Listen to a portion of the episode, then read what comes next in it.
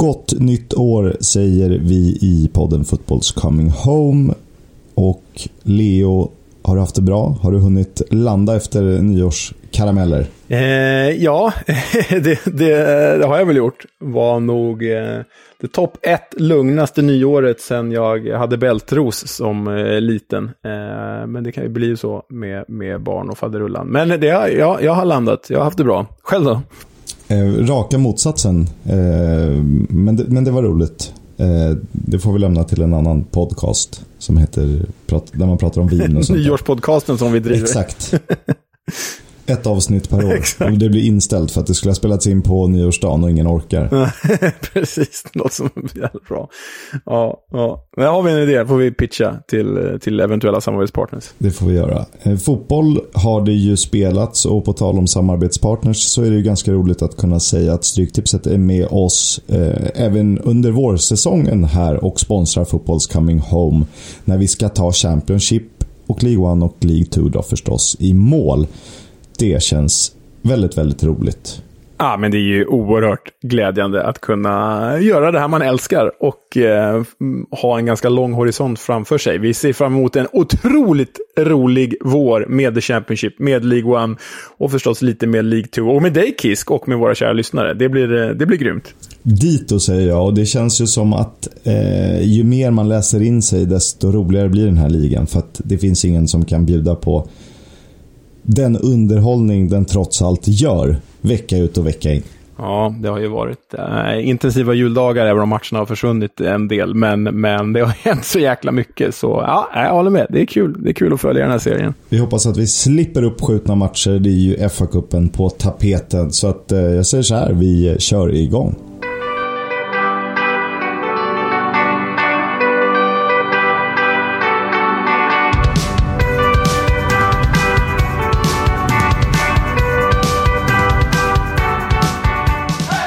Sen vi senast satt i typ varsin bastu och spelade in så har det spelats ett gäng matcher men det har ju också blivit en rad uppskjutna matcher och vi tänker att vi lämnar de uppskjutna matcherna därhän. Det har ni säkert koll på men vi ska ta er igenom de matcher som har spelats. Och den här podcasten, om ni inte redan visste det, heter ju Football's Coming Home och den handlar om Championship då främst. Den handlar också om League 1 och League 2 och lite National League ibland när vi smyger in det. Jag heter Oskar Kisk och eh, har såklart i vanlig ordning med mig Leonard Jägerskiöld Welander, ständigt närvarande. Mannen, myten, oraklet. Nej, jag vet inte vem det skulle vara, men låt gå, vi säger så. Eh, om vi börjar på andra sidan året då. Eh, det förra året faktiskt, får man ju säga. 29 december ja. ska vi ta avstamp i de matcherna. Ja, men, nu ska man vänja sig vid det också, att det är 2022. Det kommer hinna bli 2023 när man vänjer sig vid att det är 2022. Jag hade precis lärt mig att det var 2021 liksom. Oh, ja, ja, men vi, vi börjar väl i 2021, det är väl, rimligt, det är väl rimligt. Och året 2021 tillhörde många människor, eh, framförallt tillhörde det Ben Brereton Diaz. Ja, mål igen när eh, Blackburn tog emot Barnsley på Ewood Park. Han eh, gjorde ju Blackburns andra mål, Joe Rothwell gjorde det första. Och vad jag har läst mig till och sett på highlights så var det här en väldigt stor match av Joe Rothwell, den gamla Manchester United-produkten. Som, eh, han börjar bli till åren nu, va? eller ja, 25-26 år gammal är han inte. Men sjätte raka segern för Blackburn. Eh, lite naggat i kanten där i och med att de släppte in mål, för det betydde att de bröt en svit på fem raka matcher utan insläppt mål. Eh, men återigen eh, seger och 18 poäng av eh, 18 möjliga för Rovers. Det är ju, det är ju sanslöst starkt. Och Barnsley då? Vad, vad säger vi där? Åtta raka utan seger.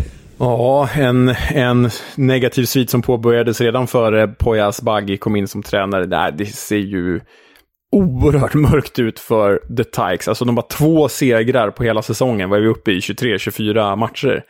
Um, och bara tre poäng ner till Derby på jumboplatsen. Och vi vet ju vad Derbys förutsättningar är. Nej, Barnsley, det måste ju hända något här i januarifönstret för att, för att det ska se bättre ut. För det ser ju fasansfullt mörkt ut. Ganska mycket måste hända. Och eh, det kanske är så, du har ju pratat lite om att förra säsongen var deras anomali. Att de eh, överpresterade något enormt med Moat på planen och Ismael vid sidan av.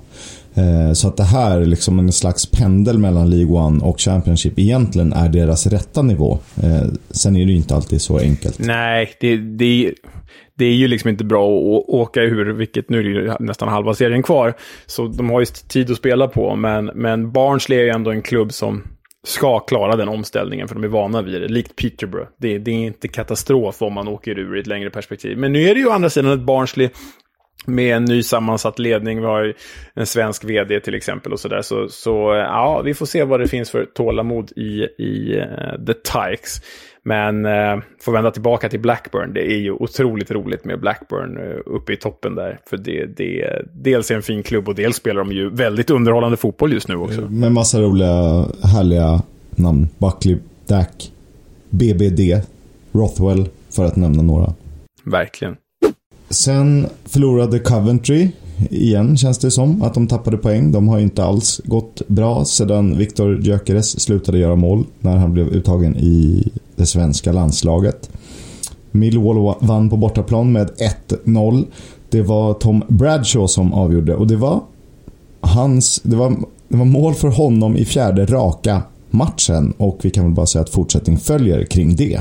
Ja, det var ju det riktigt Bradshaw och Millwall-mål får man ju säga också. Ett riktigt så här brunka, grisa in det. Det var inte, inte skön, skönt eh, på något sätt, men så är, det ju, så är det ju Millwall och Gary Rowett som tränare man pratar om också. Nej, men stark seger av Millwall ändå. Coventry, sex raka utan seger. Eh, och det här det kommer ju inte bli någon diskussion om nedflyttning för dem, men den här fina hösten kommer ju att mynna ut i något slags ingenmansland för dem. Det är ju så det känns med Coventry, tyvärr. Nu är de ju jag ska inte säga nere på Millwalls nivå, men om Millwall har varit det här laget som är precis, utan utmanarklung, precis utanför utmanarklungan till playoffplatserna så har ju Coventry etsat sig fast där. Och det ser ju inte ut som det är en grön formkurva om man jämför med till exempel Nottingham Forest eller Blackpool som ändå eh, studsar lite, eller Sheffield som vi tror väldigt mycket om och har gjort ett tag.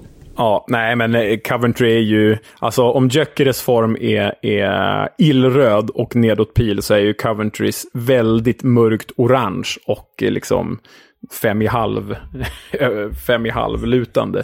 Nej, så det ser ju tungt ut. Gyökeres hoppade in då i 69 minuten, har ju alltjämt då förlorat sin startplats. Eh, vi kan ju konstatera att får man igång Gyökeres så kanske man börjar vinna matcher. Mm, det, är nog, det, låter, det känns som att det är nyckeln, för det var ju det som fungerade förut. Har vi några idrottspsykologer i Coventry som kan hjälpa oss? Ja, förhoppningsvis. Man, det, det kittlade ju skönt med Coventry och en svensk, supersvensk där under hösten, men vi får nog bara acceptera att Coventrys öde är något annat den här säsongen. De är ett mittenlag. Mm. Blackpool mötte Middlesbrough. Den matchen slutade 1-2. Eh, varav två av målen kom i matchens sista tre minuter och då talar jag om stopptiden. Eh, först gjorde Andras Sporar 1-0 för gästande Borough, framspelad av Isaiah Jones. Så klackar han in bollen. Otroligt läckert. Ja, det var faktiskt riktigt eh, snyggt. En slovensk delikatess, får vi kalla det. Och han smyger med som en, eh, inte nödvändigtvis var med i någon slags årets lag, men han började ganska svalt ändå och har liksom sakta men säkert visat att han ändå har någon slags högre nivå i sig. Ja, det är väl han och, och Andy Weiman i Bristol som, som liksom började ja, ganska intetsägande som nu verkligen raketar sig uppåt i, i eh, skytteligatabellen där. Så det är kul att, att följa Sporar och Weimann där. Men eh, vad hände i slutet på den här matchen då? Du var inne på det, att det var dramatik. Ja, eh, Shane Lavery var väldigt, väldigt glad när han i den 91 minuten eh, bjöds på kvitteringsmålet. Shane Lavery är en av två, tre spelare i Blackpool som verkligen stuckit ut den här säsongen. Det är väl Cash Anderson också som kanske varit eh, de bästa för Seasiders. Eh, han bjöds på kvitteringsmålet av ett slarvigt Borough-försvar och han eh, var nog ganska säker på att oh, ändå en poäng in strax innan nyår. Nu kan vi fira. Men eh, det var inte slut med slarv i den här matchen och Isaiah Jones var involverad igen. Han snodde bollen av nyinbytte Demetri Mitchell som eh, var ute och valsade på kanten och jag vet inte vad han höll på med riktigt. Gammal United-produkt han också förut. Och Isaiah Jones är ju snabb så att han eh, löpte in i straffområdet och hittade in till Duncan Watmore av alla människor som petade in 2-1. Wow. Ja, och jäkla drama där i slutet. Och tittar man på Chris Wilders facit som Borough-tränare så har han nu på åtta matcher fem segrar, två oavgjorda, en förlust. Det är ju en injektion. Det är ju jäkla, det är jäkla bra. Borough blir det att räkna med. Hur lätt eh, det än är att tycka om, eller tycka om Neil Warnock så eh, kan man säga att det här var till det bättre. Kanske lite mer eh, framåtlutat. Mm. Ja, men verkligen. Det är, det är ju, och mer än, det känns, ja, jag vet inte, det känns, det känns bättre på alla sätt. Warnock får ursäkta. Han, eh, vi vill att han ska träna, men vi, vi, förstår att han kanske inte är tränaren för alla uppdrag. Det hade varit kul att se honom i någon eh, härlig mittenklubb i, i League One, men ändå med eh, som aspirerar på att klättra. Jag såg att Malmö FF letar ny tränare. Det, det vore väl kul? du ska in i Photoshop. Warnock står och gormar på, på Erdal Rakip. Det vore, det vore en syn för ögat. MFF har ju ändå eh, testat ett gäng olika personligheter och karaktärer senaste åren. Så att, eh, varför inte Warnock, gamla skolan? Men ska vi inte sälja in det här? Typ hashtag Warnock till Malmö. Alltså det är ju bara att återuppliva eh, Hodgson och, och eh, Houghton, engelska skolan. Det är klart engelska skolan ska in i Malmö igen. Warnock till MFF, nu jävlar. Ja, eh, jag ska se vad jag kan göra. Hur många följare kan vi slå ihop tillsammans? Vi går vidare till 30 december. Eh, Bournemouth i serieledning avfärdade Cardiff hyfsat enkelt, eh, stabila 3-0 och mycket kan väl tillskrivas att Leandro Bacona Eh, fick eh, rött kort vid ställningen 1-0.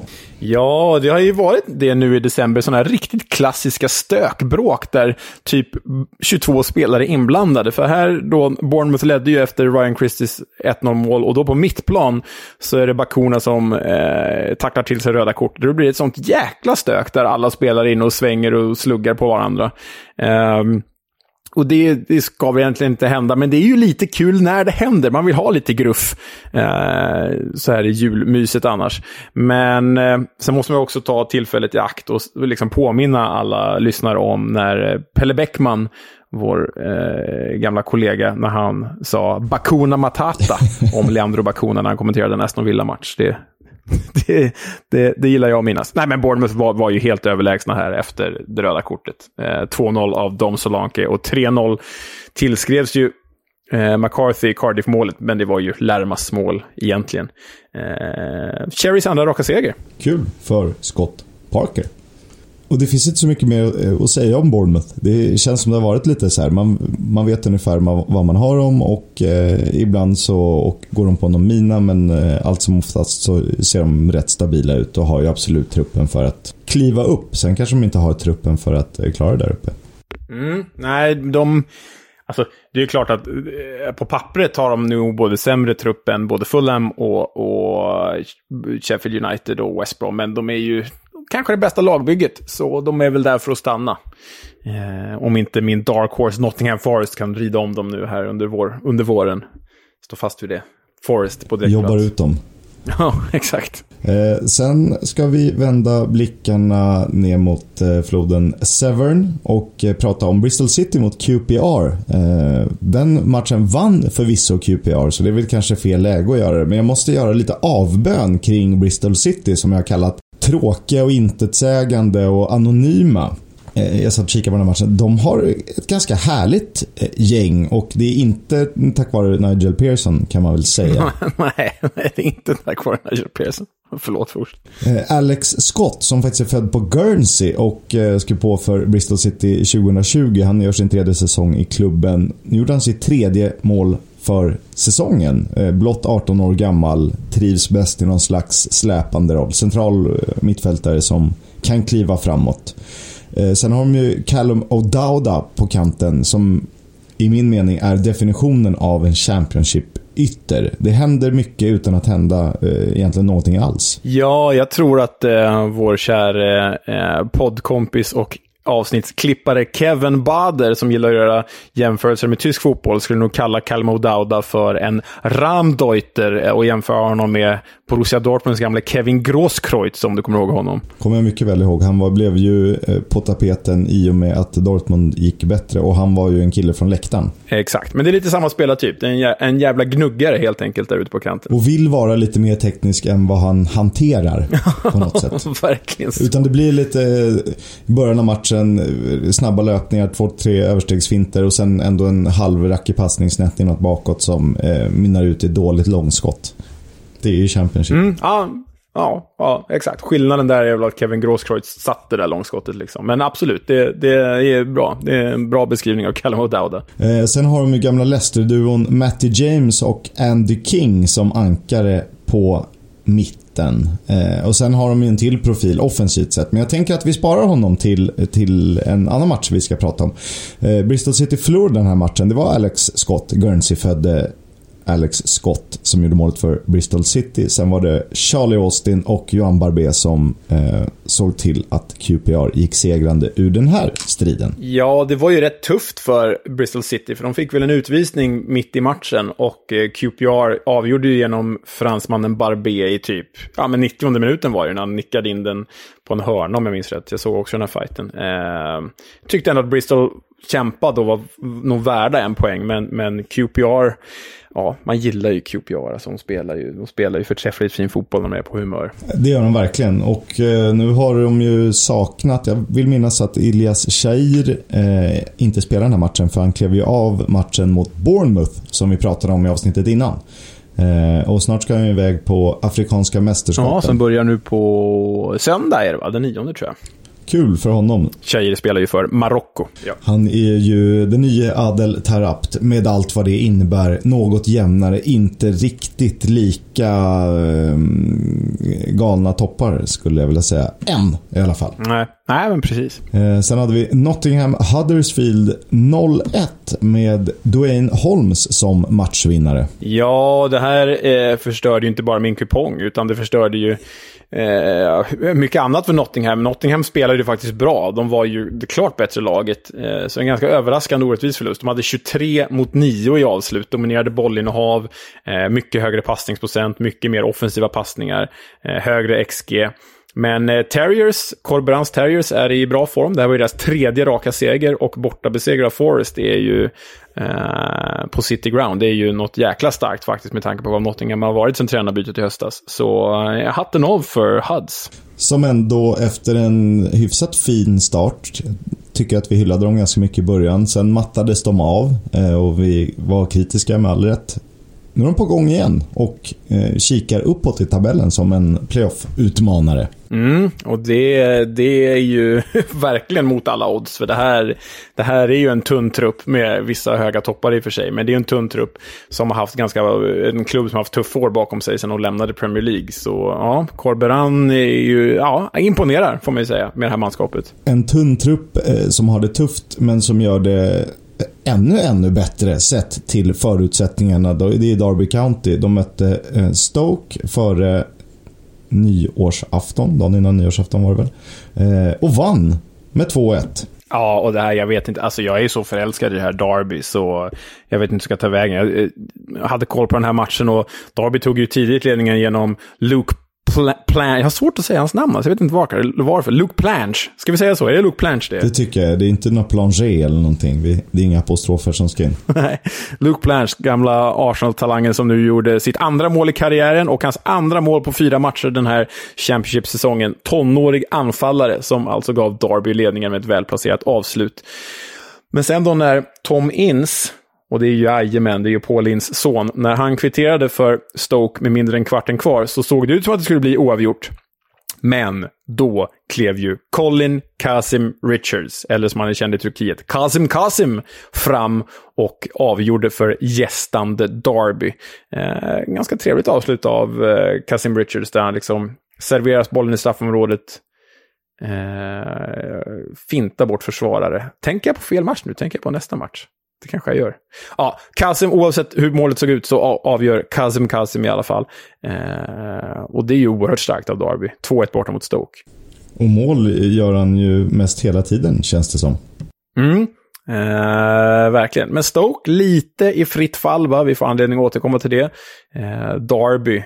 Ja, Ja, på Twitter lanserade jag ju Rooney som säsongens tränare hittills i hela Europa. Det kanske var en lätt överdrift, men det är ju ändå, sett till förutsättningarna, är det ett jäkla jobb de gör alltså. Och få ihop den här skrala truppen med de olika karaktärerna som ändå har liksom... Du har en Ravel Morrison som är bångstyrig på sitt sätt och Kasim Kazim som jag ville säga, är ju en karaktär på sitt sätt. Och sen har du ju unge Luke Planche och du har ju en Tom Lawrence och så har du lite trygga typer i Davis och Jagielka. Ehm, så att det är nog inte helt enkelt. Eller så är det det. Ehm, men jag tror nog att han har någonting, Rooney. Ja, men det tror jag också. Alltså, dels har man ju de här förutsättningarna med, med konkurs, konkursen som eh, hänger som ett stort ont moln över dem. Men sen är ju truppen väldigt sent sammansatt. Vi minns ju att de hade ju bara 12 A-lagsspelare en vecka före premiären. Och jag skulle vilja dela in truppen i typ fyra delar. För den består ju dels av Derby-spelarna från, de stabila Derby-spelarna från förra säsongen, typ Lawrence och Shinny och sådär.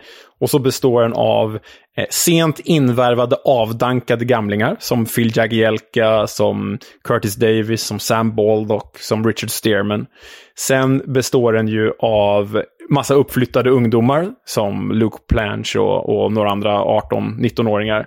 Och så består den ju av profilerna som du varit inne på, Ravel Morrison och Colin Cousin Richard. Så det med en vecka kvar till, till Championship så är det nog svårt att få ihop ett sånt lagbygge. Men det har, det har Rooney lyckats med, bevisligen. Det är ju, hattar lyfts på. Verkligen. Första januari mötte Blackpool Hull. Det slutade 1-0. Uddamålsseger i det orangea nykomlingsderbyt. Ja, eh, Gary Medin avgjorde på straff, men det är faktiskt helt ofattbart att Tigers inte gjorde mål och borde nog ha gått med seger i den här matchen. För tittar man på höjdpunkterna så har de ju på riktigt två och en halv boll som bisarrt nog räddas på mållinjen i helt sjuka Ja, men helt, helt sjuka, sjuka räddningar. Hade det varit, Premier League, hade det varit en Premier League-match som hade de här räddningarna liksom vevats om och om igen, som typ årets räddningar. Eh, eller till och med årtiondets räddningar om vi ska överdriva lite. Men Daniel Grimshaw City-lånet till Seasiders-kassen gjorde ju en enorm match och hindrade Hull från att ta poäng. Kul att det går bra för Blackpool. Jag, jag fick ändå blodad tand för dem eh, när vi pratade om dem inför två, tre avsnitt sen. Eh, de har också någonting likt Bristol City som man kanske inte såg i början av säsongen men som man tycker är charmigt nu. Eller så har man bara kommit till insikt. Mm, nej, men jag håller med. Blackpool, eh, vi gillar ju typ alla andra, andra sidan i serien, men absolut. Blackpool är sympatiska. Det då. Och så ska vi återvända till Bristol City som jag har klivit in i bikten för. Eh, och det såg ju eh, där ut eh, delvis mot Millwall. Men då kommer den här personen som vi kallade en cliffhanger. Andreas Andy Weimann Ja, han gör ju hattrick på Ashton Gate. På det regniga Ashton Gate när Bristol vänder och vinner mot Millwall med 3-2. Det första, jag tror du sa här innan vi började spela in att hans mål i matchen blir fulare och fulare för varje gång de görs. Men det första är faktiskt riktigt trevligt. Det är ju en otroligt dålig målvaktsinsats av eh, vad heter han? Bjalkowski heter han va? I, i uh, Millwall-målet. Eh, som liksom sparkar bollen rätt ut på Andy Weimann som befinner sig några meter utanför boxen, utanför straffområdet. Och då liksom på halvvolley sparkar in den i en båge över Bjalkowski. Riktigt trevligt mål. De andra är ju lite stökigare. Men ack så viktiga när eh, Bristol City vände och vann eh, mot Millwall. Där Tom Bradshaw gjorde mål för femte matchen i följd. Och Benik Afobe fick eh, trycka in en straff. Jag tycker att den straffen borde gått om eftersom det är en sån här löjlig ansats. Du vet, han, jag tycker nästan att han stannar och det får man väl inte göra så vitt jag vet. Nej, man får, man får inte stanna. Det är oftast gränsfall de där. Liksom, det känns som att vissa domare är stenhårda på de där och andra domare typ, äh, kör bara, vem bryr sig? Eh, men jag håller med, jag hade nog, om jag hade varit domare hade jag nog också blåst i stinspipan. Nej men jag måste ju lägga in en passus här om, eh, det regnade på Ashton Gate och då tänker jag att det regnar nästan alltid när man kollar Bristol City som har den sjukaste kameravinkeln eh, någonsin. Den sitter, ja, det var väl jag som skrev att den hade skrev, satt uppe på rymdstationen Mir. Eh, man får använda förstoringsglas och kikare för att se på tvn. Men det är faktiskt inte den stad där det regnar mest i Storbritannien. Eh, Bristol ligger på 15 plats. Etta är Cardiff. Eh, nu vet vi det. Hur, hur, har du kollat upp det här eller vet du det bara? Jag vet det för att jag har kollat upp det. jag blev nyfiken. Jag gillar sånt här med regndagar. Eh, apropå eh, Weimans hattrick så är det här första gången sedan säsongen 17-18 som Bristol City har en spelare som gör över 10 mål i ligaspelet. Det har ju varit en klubb på nedåtgång kan man lugnt sagt säga. Och då var det Bobby DeCordova Reed som tror jag landade på 15 mål den säsongen. Han spelar ju numera i Fulham. Din Bobby Reed. Sen var det blåvit randigt möte, ja, typ, när Birmingham tog emot QPR. Ja, och eh, siffrorna skrevs ju till 1-2, alltså QPR bortaslog Birmingham. Och eh, det var ju tämligen enkelt trots att eh, det var eh, tätt i siffrorna. Men QPR ledde med 2-0 när Shuksaneke fick reducera för hemmalaget. Men jag rekommenderar ju alla att kolla på Chris Willocks 2-0 mål. Det är ju en sanslös soloräd på vänsterkanten. Där han bara vandrar in i straffområdet och dunkar in den mot bortre stolpen. Det är ju ett för, fenomenalt förträffligt mål får man väl säga. Det är nästan lite uh, Kurre Hamrin över soloräden inte lik, men det påminner om i och med att han får vandra igenom, men gör det såklart bra. Ja, det är ju väldigt dåligt försvarsspel ska sägas också, absolut.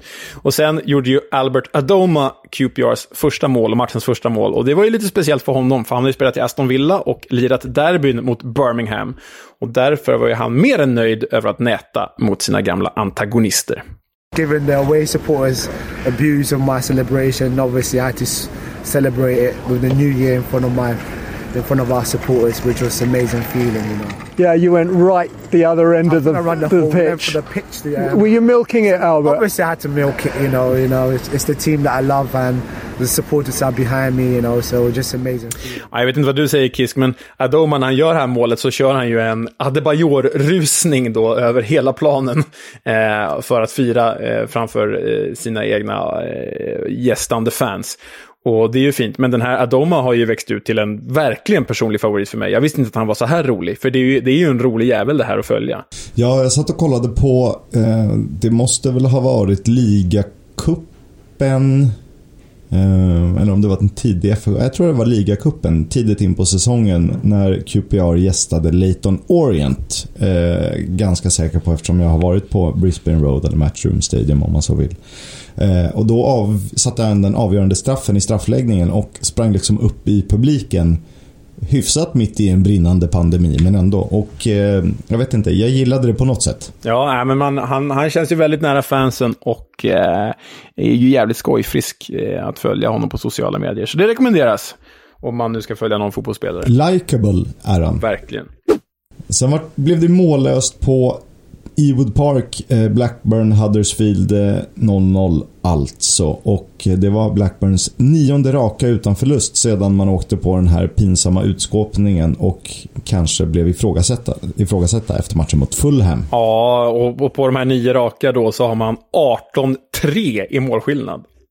18-3, hållit nollan i sex av nio matcher. Det är ju Ja, wow. Och det var sjätte raka utan förlust för Carlos Corberans Terriers. Och eh, det är väl ändå okej att det här slutade oavgjort för båda lag. Ingen gråter väl över det. Nej, nej det tror jag inte. Sen möttes West Bromwich Albion och Cardiff City. Eh, detta West Brom som vi aldrig, aldrig riktigt blir kloka på. Nej, det var ju en jäkla massa saker som hände i den här matchen. Det var ju mål på hörna och snygga kombinationsspel och, och uteblivna straffar och, och eh, ett språk och eh, allt vad vi har skrivit här. Men som vår kära lyssnare Stefan Karlsson uppmärksammade så har ju West Bromwich nu fem röda kort och bara sex mål framåt på deras elva senaste ligamatcher.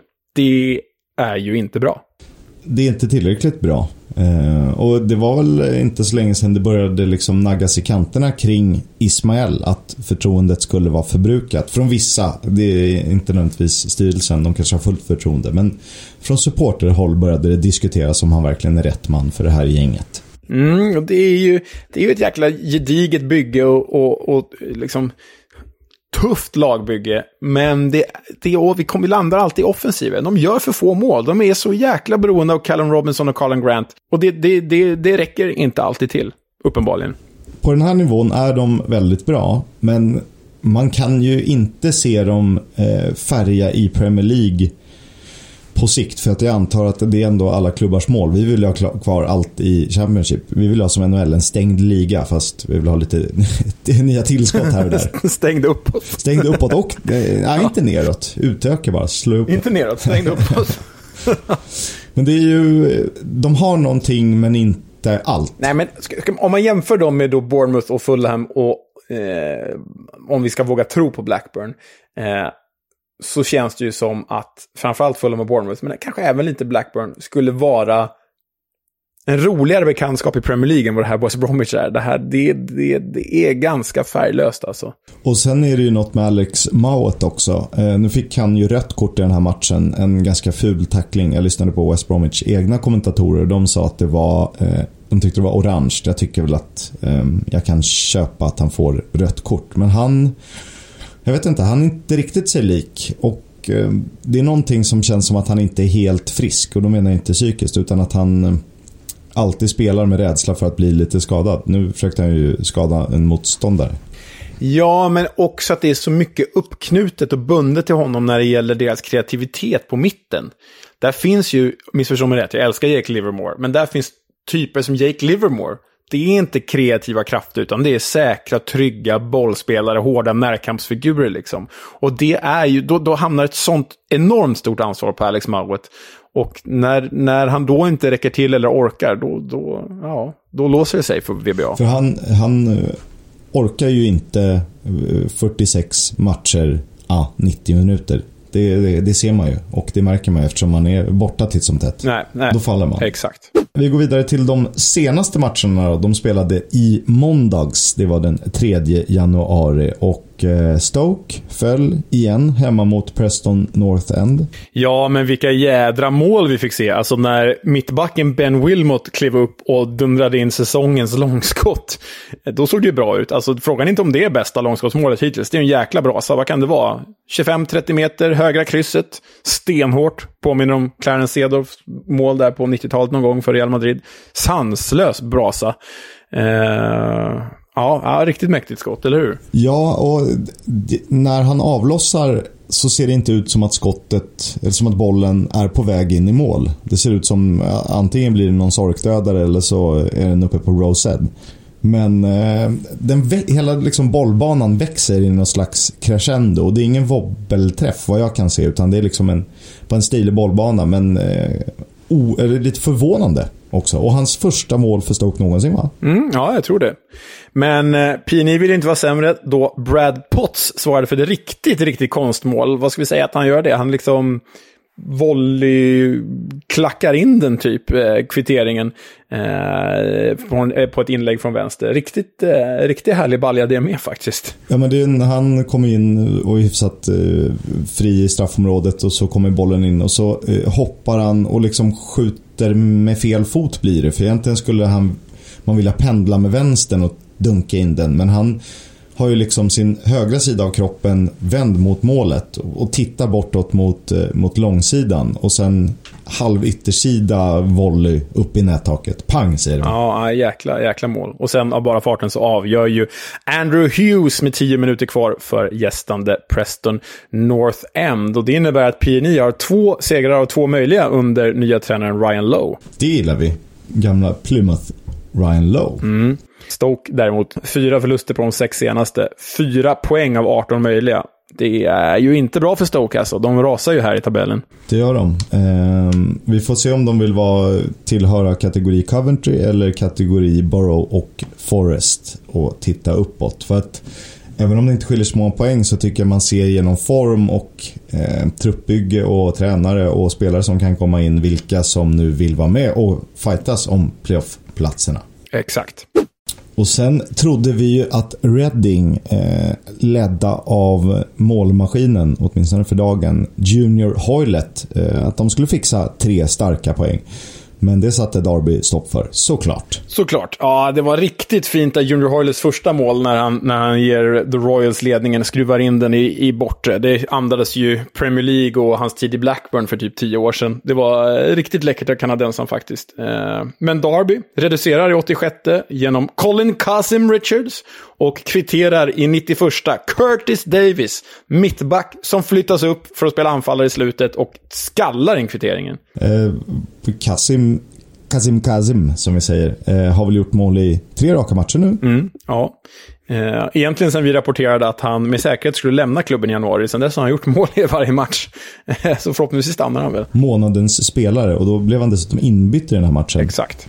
Derby i de här hetska jultiderna då har ju alltså sju av nio poäng också. Eh, det är väldigt starkt. På två bortamatcher dessutom. Precis när eh, ligan tar ett kort uppehåll för kuppspel och eh, det är en haltande tabell där eh, vissa lag har spelat 22 matcher och några har gjort 26.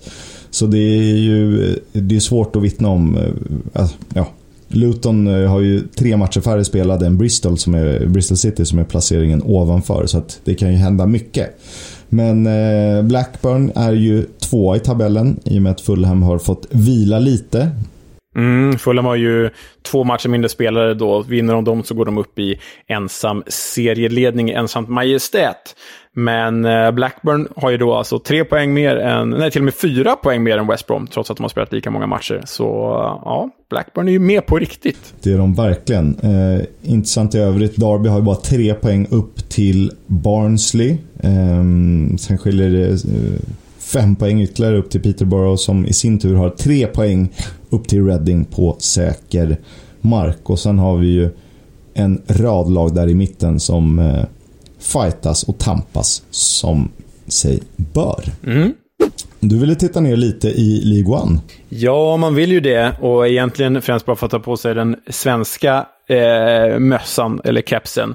Framförallt är det ju kul att rapportera att vår kompis Benjamin Kimpioka gjort sitt första mål för säsongen.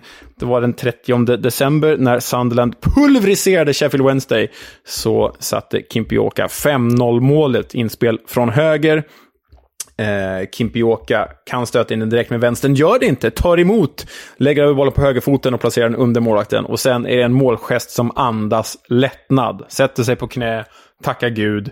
Och eh, det förstår man ju efter hans skadeproblem. Så kul för vår kompis Kimpioka.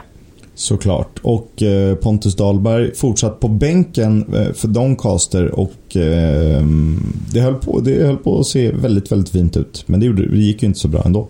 Nej, de ledde ju alltså 3-0 borta mot Morecambe och eh, förlorade med 4-3.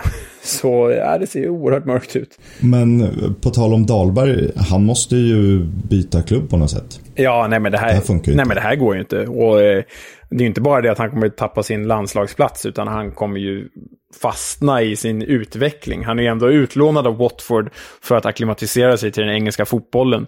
Och jag menar, en bra säsong i Doncaster, det kanske inte ger en startplats i Watford nästa år, men det kanske ger en startplats i en Championship-klubb nästa år.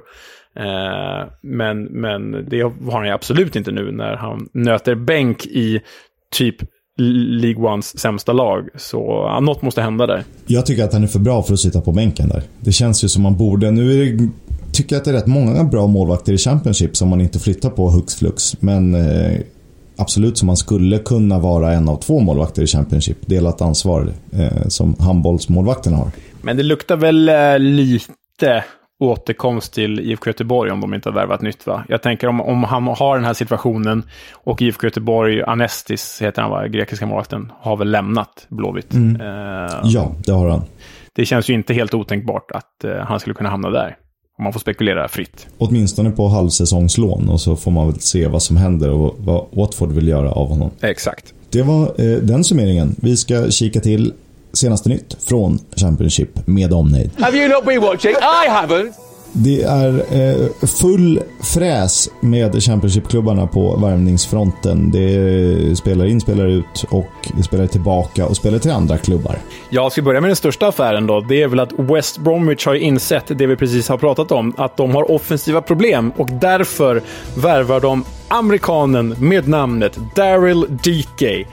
Fyraårskontrakt, köps loss för stora pengar, 80 miljoner kronor ungefär. Och med det så återförenas han med sin tränare Valerian Ismael eftersom att de jobbade i Barnsley tillsammans förra året. Han var ju viktigast för Barnsley, kanske tillsammans med Alex Mowat och gjorde väl typ 19 mål eller något i den stilen. Han gjorde eh, nio mål på 19 matcher i Barnsley. Nio mål på 19 matcher och det är eh, inte illa pinkat och han har gjort mål även eh, för Orlando och för det amerikanska landslaget. Mm. Han är ju en, en eh, intressant pjäs i det här nya unga USA. Och eh, ska bli spännande att se honom och Colin Grant tillsammans i West Brom. Det här kommer de behöva och det här är ju en jävla centertank alltså för, för er som inte har sett honom. Så håll koll för det här är en riktig, riktig jävla vattenbuffel. Forrest eh, tar in både ungt och gammalt. Eh, det är svårt att säga gammalt när det är någon som är yngre än vad både du och jag är. Men eh, rutinerat och spännande, så kan man väl säga. Ja, men eh, stark dubbelvärvning ändå. Man lånar in Keenan Davis från Aston Villa. Det är ändå anfallare med Premier League-erfarenhet. Och som dessutom då kan ge Lewis Grabben lite avlastning på topp. Och sen då Steve Cook ansluter från Bournemouth. 30-årig försvarare som gjort över 350 matcher för The Cherries. Många år i Premier League. Och, hör på det här Kisk. Cook blir Forests 83 värvning sedan januari 2018. Det är lite som när Genoa hade 150 spelare ute på lån eller sånt där. Ja, alltså om jag räknar rätt med fönster och antal spelare så snittar då Forest nio värvningar varje transferfönster sedan januari 2018. Det är alltså nästan en hel startelva varje fönster. Det är helt sinnessjukt. Och då är det ju svårt att bygga någonting på lång sikt. Vi får väl se om det har lugnat ner sig lite nu kanske. Mm. Men sen en värvning som, som kittlar till. Jag tycker att det är jättetråkigt för Swansea såklart. Eh, som hade behövt honom. Det är det minsta man kan säga. Men Ethan Laird till Bournemouth. Ja, alltså han har ju varit utlånad till Swansea från Manchester United hela hösten. Eh, en spelare som Manchester United tror och hoppas väldigt mycket på, ska jag säga. Så han har ju varit en av seriens bästa ytterbackar. Men United avbryter alltså lånet med Swansea för att skicka honom till Bournemouth. Och jag, jag, vet inte riktigt vad man har tänkt här. Om det är spelarens önskan eller om, om, han, om de tycker att han ska spela i ett bättre lag än vad Swansea är. Jag menar, visst, Swansea går inte jättebra, men Laird har ju varit fenomenalt bra. Varför riskera det under andra halvan av säsongen? Ja, risken är ju att han får eh, färre minuter spelade i Bournemouth, såklart. Eh, nu tror jag att han är tillräckligt bra, men eh, det ska ju funka också. Så att eh, Ja, jag vet inte. Men eh, de gånger man har sett honom i Swansea och Swansea har liksom funkat hyfsat bra så har han ju varit jätte, jättefin. Ja, ja, ja, eh, verkligen. Men klassvärvning på pappret för Bournemouth. Så, ja.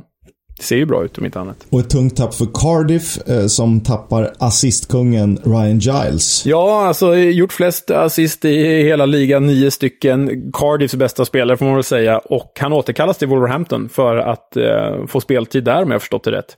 Eh, det är ju en enorm förlust för Cardiff det här och man undrar ju hur ganska svaga Cardiff står sig utan honom. Det känns ju som mycket har vilat på att han har gjort bra matcher och att Kiefer Moore har varit lite påkopplad. Exakt.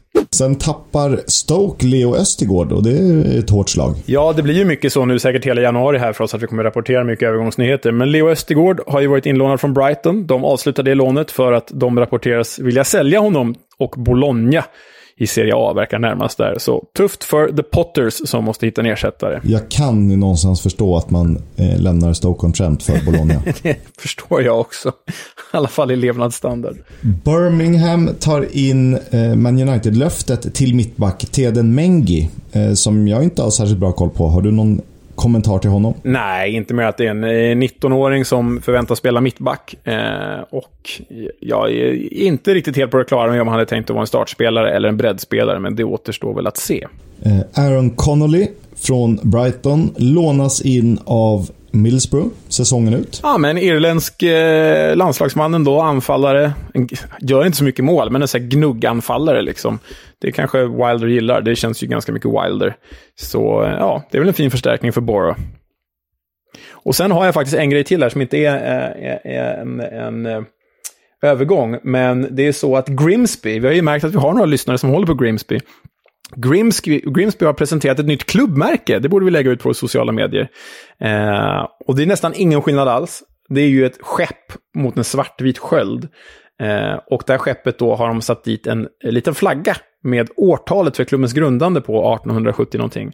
Och det har blivit stort rabalder i Grimsby-leden, för det här tycker man inte om. Så den här lilla extra flaggan har lett till att man ska ha en extra omröstning om huruvida man ska ha det här klubbmärket eller inte. Eh, mycket eh, arga människor på, på Grimsby Twitter har jag läst.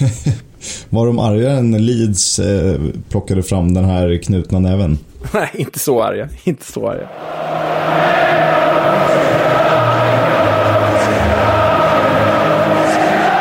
Footballs Coming Home sponsras av Stryktipset, ett spel från Svenska Spel, Sport och Casino för dig över 18 år. Stödlinjen.se. Världens äldsta fotbollsturnering, drömmar och förhoppningar, den riktigt stora scenen och en chans på en titel, även för de små. FA-cupen skulle vi kunna prata om ett helt avsnitt. Det får vi väl ge oss själva i uppgift under våren bland andra djupdykningar. Nu till helgen då, lördag 16.00 och jag tycker att eh, det finns ett särskilt möte. Ska Kidderminster Harriers kunna stöka till det för Reading hemma på Agborough Stadium. Kidderminster som har varit uppe i Third Division innan det blev League 2, men aldrig högre än så. Spelar nu i National League North, sjätte divisionen alltså, och ligger i Worcestershire. Tre mil sydväst om Birmingham, inte Worcestershire eller någonting sånt. Worcestershire. Jag såg alltså, ja, det fick mig att tänka på en väldigt rolig grej jag såg på Twitter nu under jul. Eh, då var det någon som hade skrivit eh, eh, Christmas in England is spelled Christmasshire. Tyckte jag var roligt. Nej, men det här är ju, för att återgå till det du pratar om, eh, eh, det är ju så kittlande med FA-cupen och det du är inne på, att de här minsta eh, klubbarna kan faktiskt göra avtryck eller bara ens få vara med på den stora scenen och, och, och, och spela. Och det är ju här man liksom lär känna eh, ja, men lär känna uppåtgående spelare eller bara random, eh, random klubbar. Ja, jag, jag älskar det här. Jag fullkomligen älskar det ska det sägas. Har du eh, hunnit kika på någon match? Ja, men jag tycker ju eh, också det är häftigt med den här kontrasten när stort möter smått. Och jag måste ju säga att kvällsmatchen, det är synd att den spelas på Stamford Bridge bara, men kvällsmatchen Chelsea mot Chesterfield eh, kittlar ju att eh, lilla Chesterfield eh, får besöka Stamford Bridge. Det tycker jag ju är väldigt härligt. Lyfter också gärna fram Joville hemma mot Bournemouth, liksom Victor Johanssons Rotherham borta mot QPR. Häftiga möten. Och nu har det blivit dags för segmentet som inte har ett namn, eller som har massa namn. Klubben, The Club, vad vi nu kallar det, och vad ni nu vill kalla det. Det har blivit dags för Oscar Kisk att ge oss Nottingham Forest.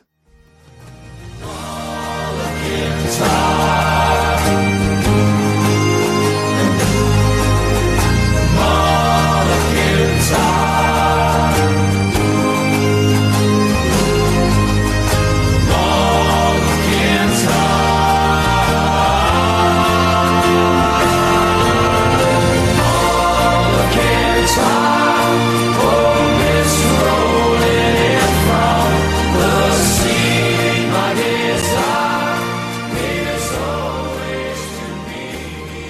Ni hörde Mull Kintyre, skriven och framförd först av Paul McCartney och Wings, men gjord till Nottingham Forests hymn under sent 70-tal och spelad på City Ground sedan dess.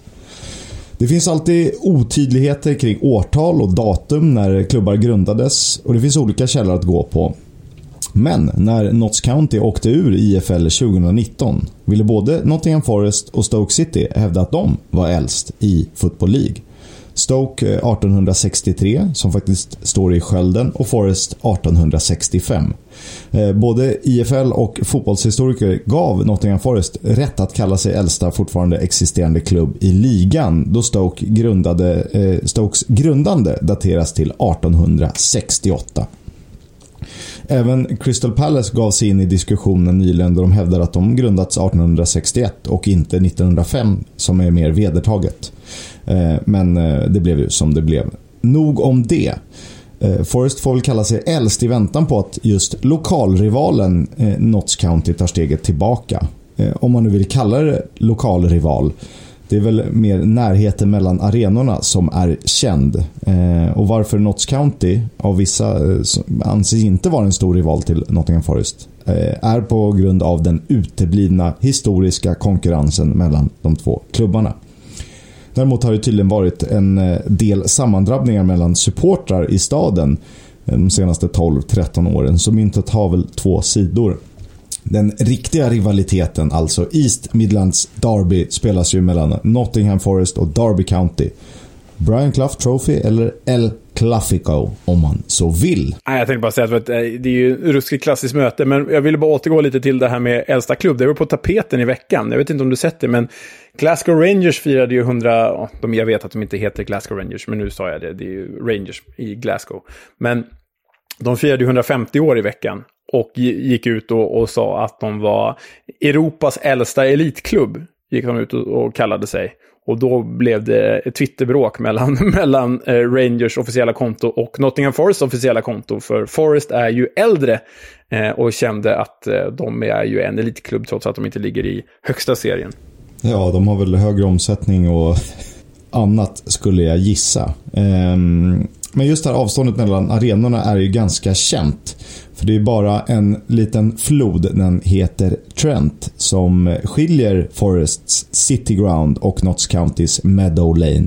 Avståndet är ju knappt 300 meter och eh, det är bara Dundees eh, Dens Park och Dundee Uniteds Tannadice Park som är mer närbelägna i Storbritannien. Och nu tänkte jag att eh, den måste ju få ett slut en gång för alla.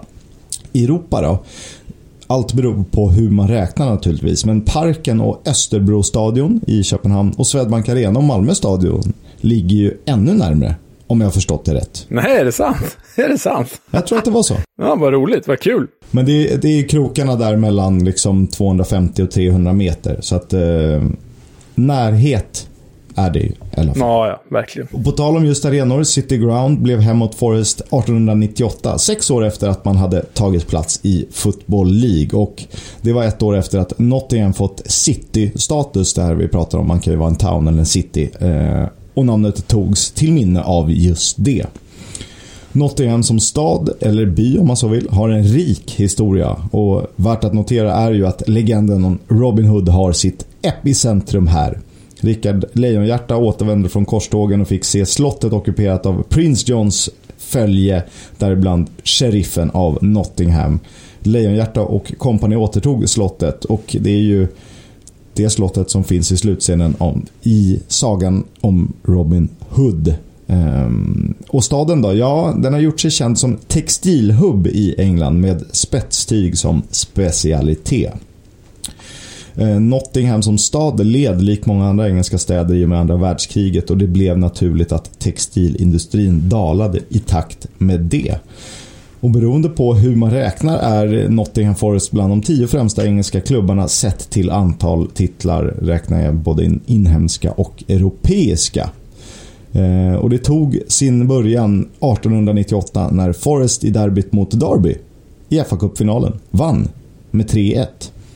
Och eh, här vill jag fokusera på Darbys tröstmål. Det gjordes av Steve Bloomer som vi pratade ganska mycket om i Darby-episoden. Du vet, Steve Bloomers Watching och så vidare. Just det. Just det, just det.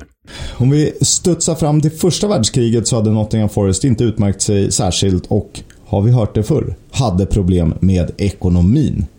Och Det här var lite lustigt för att man räddades faktiskt av eh, generösa medlemmar och bra styre och av kriget.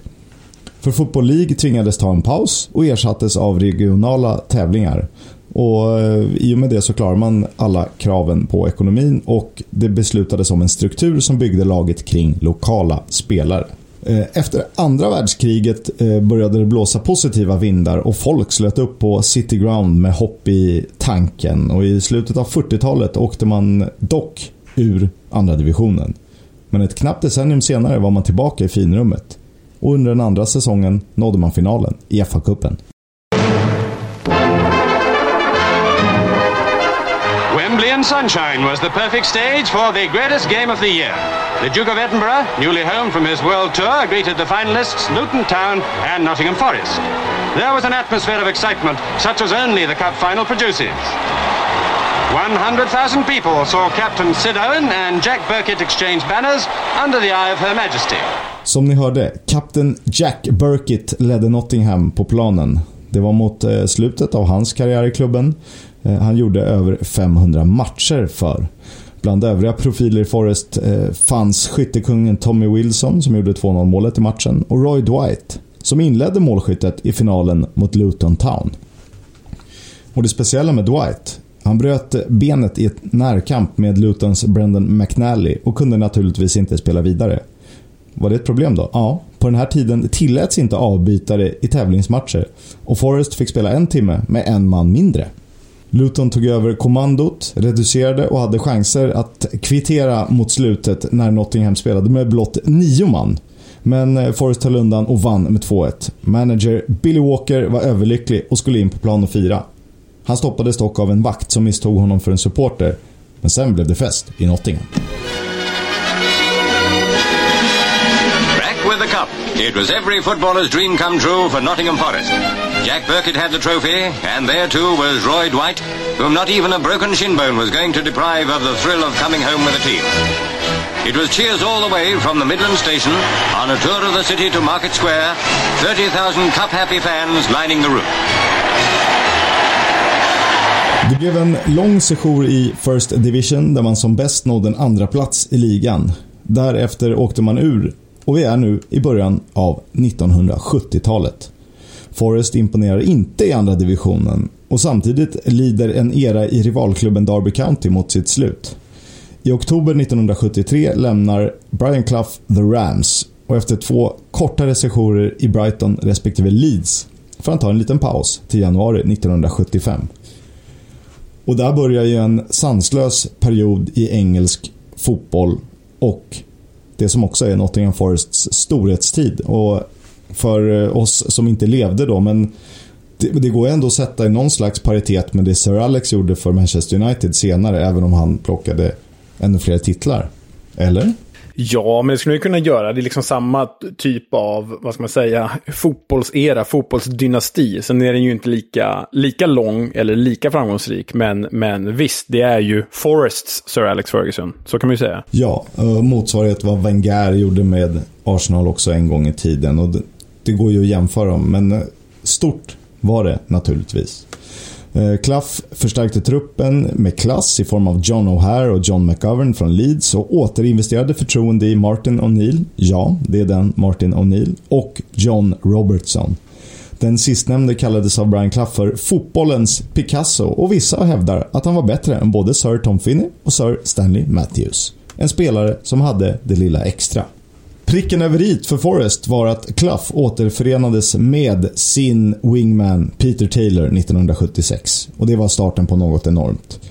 Deras första säsong ihop igen innebar uppflyttning tillbaka till finrummet. Och eh, väl där förstärkte man med målvakten Peter Shilton som tillsammans med bland andra Viv Anderson och Kenny Burns i försvaret bildade ligans stabilaste defensiv.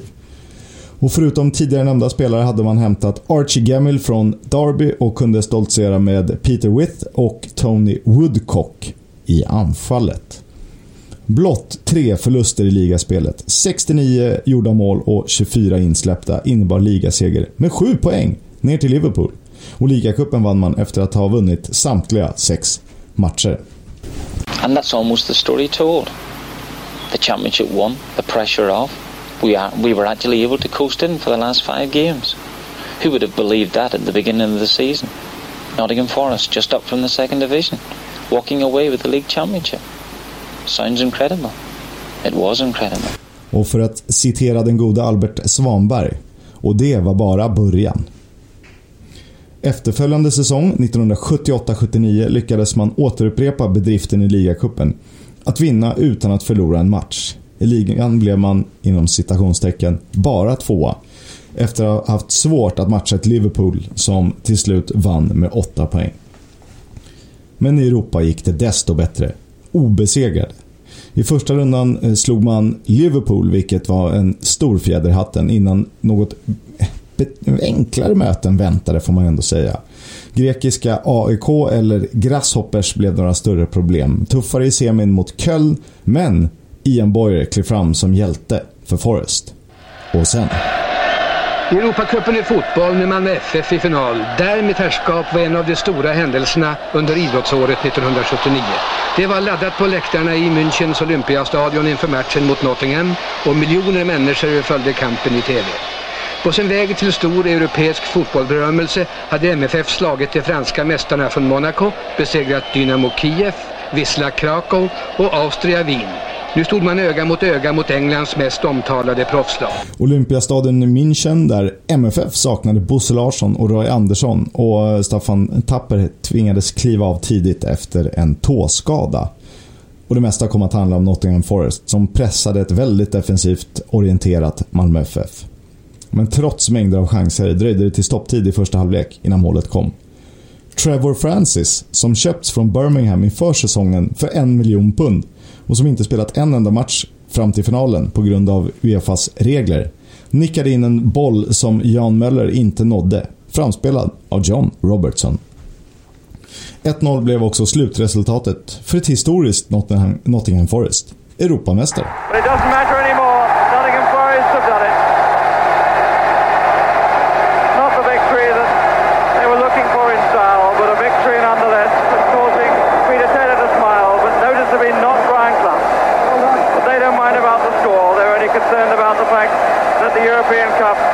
Come to Nottingham Forest. When Brian Clough joined Forest in January 1975, when they were 13th in the second division, he said it would take six years to produce a championship team. In fact, it's taken four years and five months for them to win the European Cup. Och det slutade ju inte där, även om det började knaka i fogarna mellan Clough och Taylor. Man vann Europacupen även 1980 efter finalsegern mot Hamburg sedan John Robertson gjort matchens enda mål. Summerar man Forests tid under Clough och delvis Taylor så blev det en ligatitel, fyra ligacuptitlar, två Europacuptitlar, seger i Supercupen samt Charity Shield. Samt några mindre titlar. Detta innan man brakade ur Premier League under Cloughs sista år. Eh, som då skrevs till en nästan 20-årig era i Nottingham Forest. Efter jumboplatsen i Premier League 98-99 med bland andra Pierre van Hooijdonk och en svensk i truppen har man inte lyckats ta sig tillbaka. Sex säsonger i andra divisionen, tre i League One och sedan 2008-2009 spelar man i Championship med en tredje plats som bästa placering. Men vem var svensken i Nottingham Forest 98-99? Eh, den tar jag nog inte på rak arm. Eh, nej, jag får eh, stå med mössan i hand. Jag kan inte. Det hade jag nog inte heller tagit. Han är född och uppvuxen på Gotland, i Visby. Och började karriären i Visby Gute, klassisk, klassisk klubb. Gick sen till Gävle, Häcken. Fick sitt stora genombrott i Halmstad bollklubb. Vem? Han heter Jesper Mattsson. Jesper Mattsson? Ja, nej, den... den Ja, eh, och då ringer inga klockor. nej, du hade kunnat ge mig tusen ledtrådar. Jag hade inte tagit den alltså. Det hade inte jag heller gjort om det hade varit ombytta roller, får man väl motvilligt erkänna. Han gjorde ganska få matcher, han hade ju skadeproblem. Eh, han, eh, vad ska man säga, han, eh, han provtränade faktiskt med Norwich City och eh, blev istället eh, Nottingham Forest för hans del. Och det man kan säga är att han spelade sex ligamatcher, bland annat i en historisk 8-1 förlust mot Manchester United. Blev, tvingades avsluta karriären på grund av en knäskada. Men eh, har det spelat några andra svenskar i The Reds? Ja, men Alexander Milosevic var ju där för några år sedan och var ju given i... Var det Sabri Lamouchis Nottingham Forest eller var det Martin O'Neills Nottingham Forest? Jag kommer inte riktigt ihåg, men han var ju given tills de bytte tränare där och då förlorade han sin plats. Eh, så det kommer jag ihåg. Sen vet jag ju att de har en ung svensk idag. Jag tror inte han har gjort någon A-lagsmatch, men Julian Larsson tror jag han heter. Och det vet jag bara för att han delar namn med vår ena son, som också heter Julian. Eh, ja, sen drar jag nog inte fram så många andra svenskar. Det tror jag inte. Det är väl inte så många fler heller. Så vitt jag vet är det bara Mattsson och Milosevic som har spelat A-kamper för Nottingham Forest. Och om John Robertson är Forests största spelare genom tiderna så får väl Psycho ta plats nummer två. Vi avslutar med en eh, hyllning till Stuart Pearce och Brian Clough. Former punk rocker who had deep self-doubts about his ability as a footballer, being selected for England was beyond his wildest dreams. Mr Clough, when I'd got into the squad, he, he called me in and sat me down and I thought he was going to give me a little pay rise or something of that nature, you know. And he sat me down and said, uh, so you're in the England squad? I said, that's right, Governor, yeah. He said, uh, do you think you're good enough? I said, to be honest with you, I don't know. He went, no, no. He said, I don't, you know, now get out. Fan, vilken grisklapp. Man har ju förstått det att Klaff var ju jäkligt eh, hård ibland. Ja. Stackars psycho. Ja, men han kunde väl ta det kanske, om någon. Om någon kunde ta det så var det väl Stuart Pearce med den bössan. Ja, verkligen. Nej, men kul att höra om Forrest. Det är ju liksom, tyvärr är det ju pre vår tid. Eh, men det är ju en sån mytologiserad match här i Sverige utifrån Malmö-vinkel. Men det är ju, i England är det liksom en så mytologiserad final ur Forrest-vinkel. Liksom. Så det, det, ja, det är spännande att höra den engelska sidan av det hela. Det känns som det finns någon slags intern kamp. Jag vet ju inte det här eftersom jag inte är uppvuxen i varken eh, Göteborg eller Malmö. Men är det större att ha spelat en Europacupfinal än att ha vunnit en Uefa-cup? Och det är väl klart att en titel går inte att ta ifrån någon. Men det känns ändå som eh, man i MFF-led eh, håller det här väldigt, väldigt högt. Ja, såklart. Och det ska, det ska man ju göra. Det, det, är ju, det är ju, får man ju säga, en av svensk klubbfotbolls två största bedrifter. Sen vad som är störst, en Uefa Cup-titel eller en final här, ah, ja, jag vet, jag, jag vet inte. Eh, det, det är inte jag. På ett, sätt kan, på ett sätt kan man ju tycka det är större att Malmö tar sig till Champions League-gruppspel så många gånger de har gjort nu med tanke på ekonomin de har, som förvisso är bra med svenska mått mätt, men om du jämför med klubbarna de möter, är en eh, pingisboll i universum. Ja, ja men verkligen. Så, så, kan man ju, så kan man ju också se det, att det är liksom större hinder nu än det var då. Absolut. Men eh, jag är inte person nog att avgöra detta, vill inte dra på mig blåvita eller himmelsblå arga personer. Så jag låter det vara osagt vilket som är störst. Båda var väldigt stora på sin tid. Men du eh, Kisk, eh, tack för det. Tack för Forrest. Och nu har det blivit dags för årets första Veckans a chat about the fucking game. About your game, last few months, last few weeks. Fucking character. Det är en modern klassiker får vi kalla det. Jag tror inte vi haft med det tidigare. Det är eh, Neil Warnock såklart som får frågan eller vill börja prata om anläggningen Britannia Stadium och faciliteterna i, i Stoke-on-Trent när de har gästat Stoke City och han är vansinnig över arenans standard. The, the facilities that we've got changing was absolute disgrace today. I want to put animals in it. You know, the, the toilets were blocked up. They've got fumes coming in from a bloody engine outside the dressing room. Water everywhere on the floor. It's a disgrace for the championship. Absolute disgrace. I hope we do the same when we play them up at our place, rather than give them the comfortable. We weren't even uh, social distancing where we were in in these cabins. What they put in, we might as well have been in the dressing room. You know, we're too nice us up there. Okay. eh, det är ju liksom. Jag vet inte, det är inte ranten som är så rolig mer än själva beskrivningen av det. Man blir ju glad av att höra att det är så här i The Championship. Så man vill ju att det ska vara så här i The Championship. Eller? Det ska vara lite naggat i kanten. Allt är inte perfekt. Nej, och också lite överraskande då att det är Stoke som ändå är en liksom stor klubb i sammanhanget. Men kul, det var ju bara glädjande att höra. Det har eh, blivit dags att eh, tacka för oss det här avsnittet. Men innan jag glömmer det, vilket jag gör varje avsnitt. Det är lite som eh, min kära vän Allan Svensson på i Svenssons jul som vars fru, eller är det han, som alltid glömmer att köpa Skåne Akvavit. Men nu ska jag inte glömma att ge Leo en klubb. Och eh, det blir spännande att se vilket lag han hovrar över som han vill ha. Eh, men jag tänker... Vi har fem klubbar kvar i Championship att göra. Och jag tycker det vore lite roligt att eh, vi har pratat om Walesarna och ta skuttet över eh, floden Severn för att höra om Bristol City. Särskilt eftersom jag klev in i bikten idag. Um, det känns väl rimligt. One for the Bristol City, two for the boys in red. Kul! Det är klart vi ska göra Bristol City på bästa sätt. Och jag vet inte om det finns en bättre teaser än det här, med risk för att liksom döma mig själv för all framtid. Men på min förra arbetsplats, på Discovery, så kallades jag av vänner och kollegor för Bristol på grund av Bristol-skalan. Och ni som vet, ni vet. Tack för idag. Täckta vägar, de han tar. När det regnar kallt och ibland när kampen leder ända fram, då ses vi på lördag.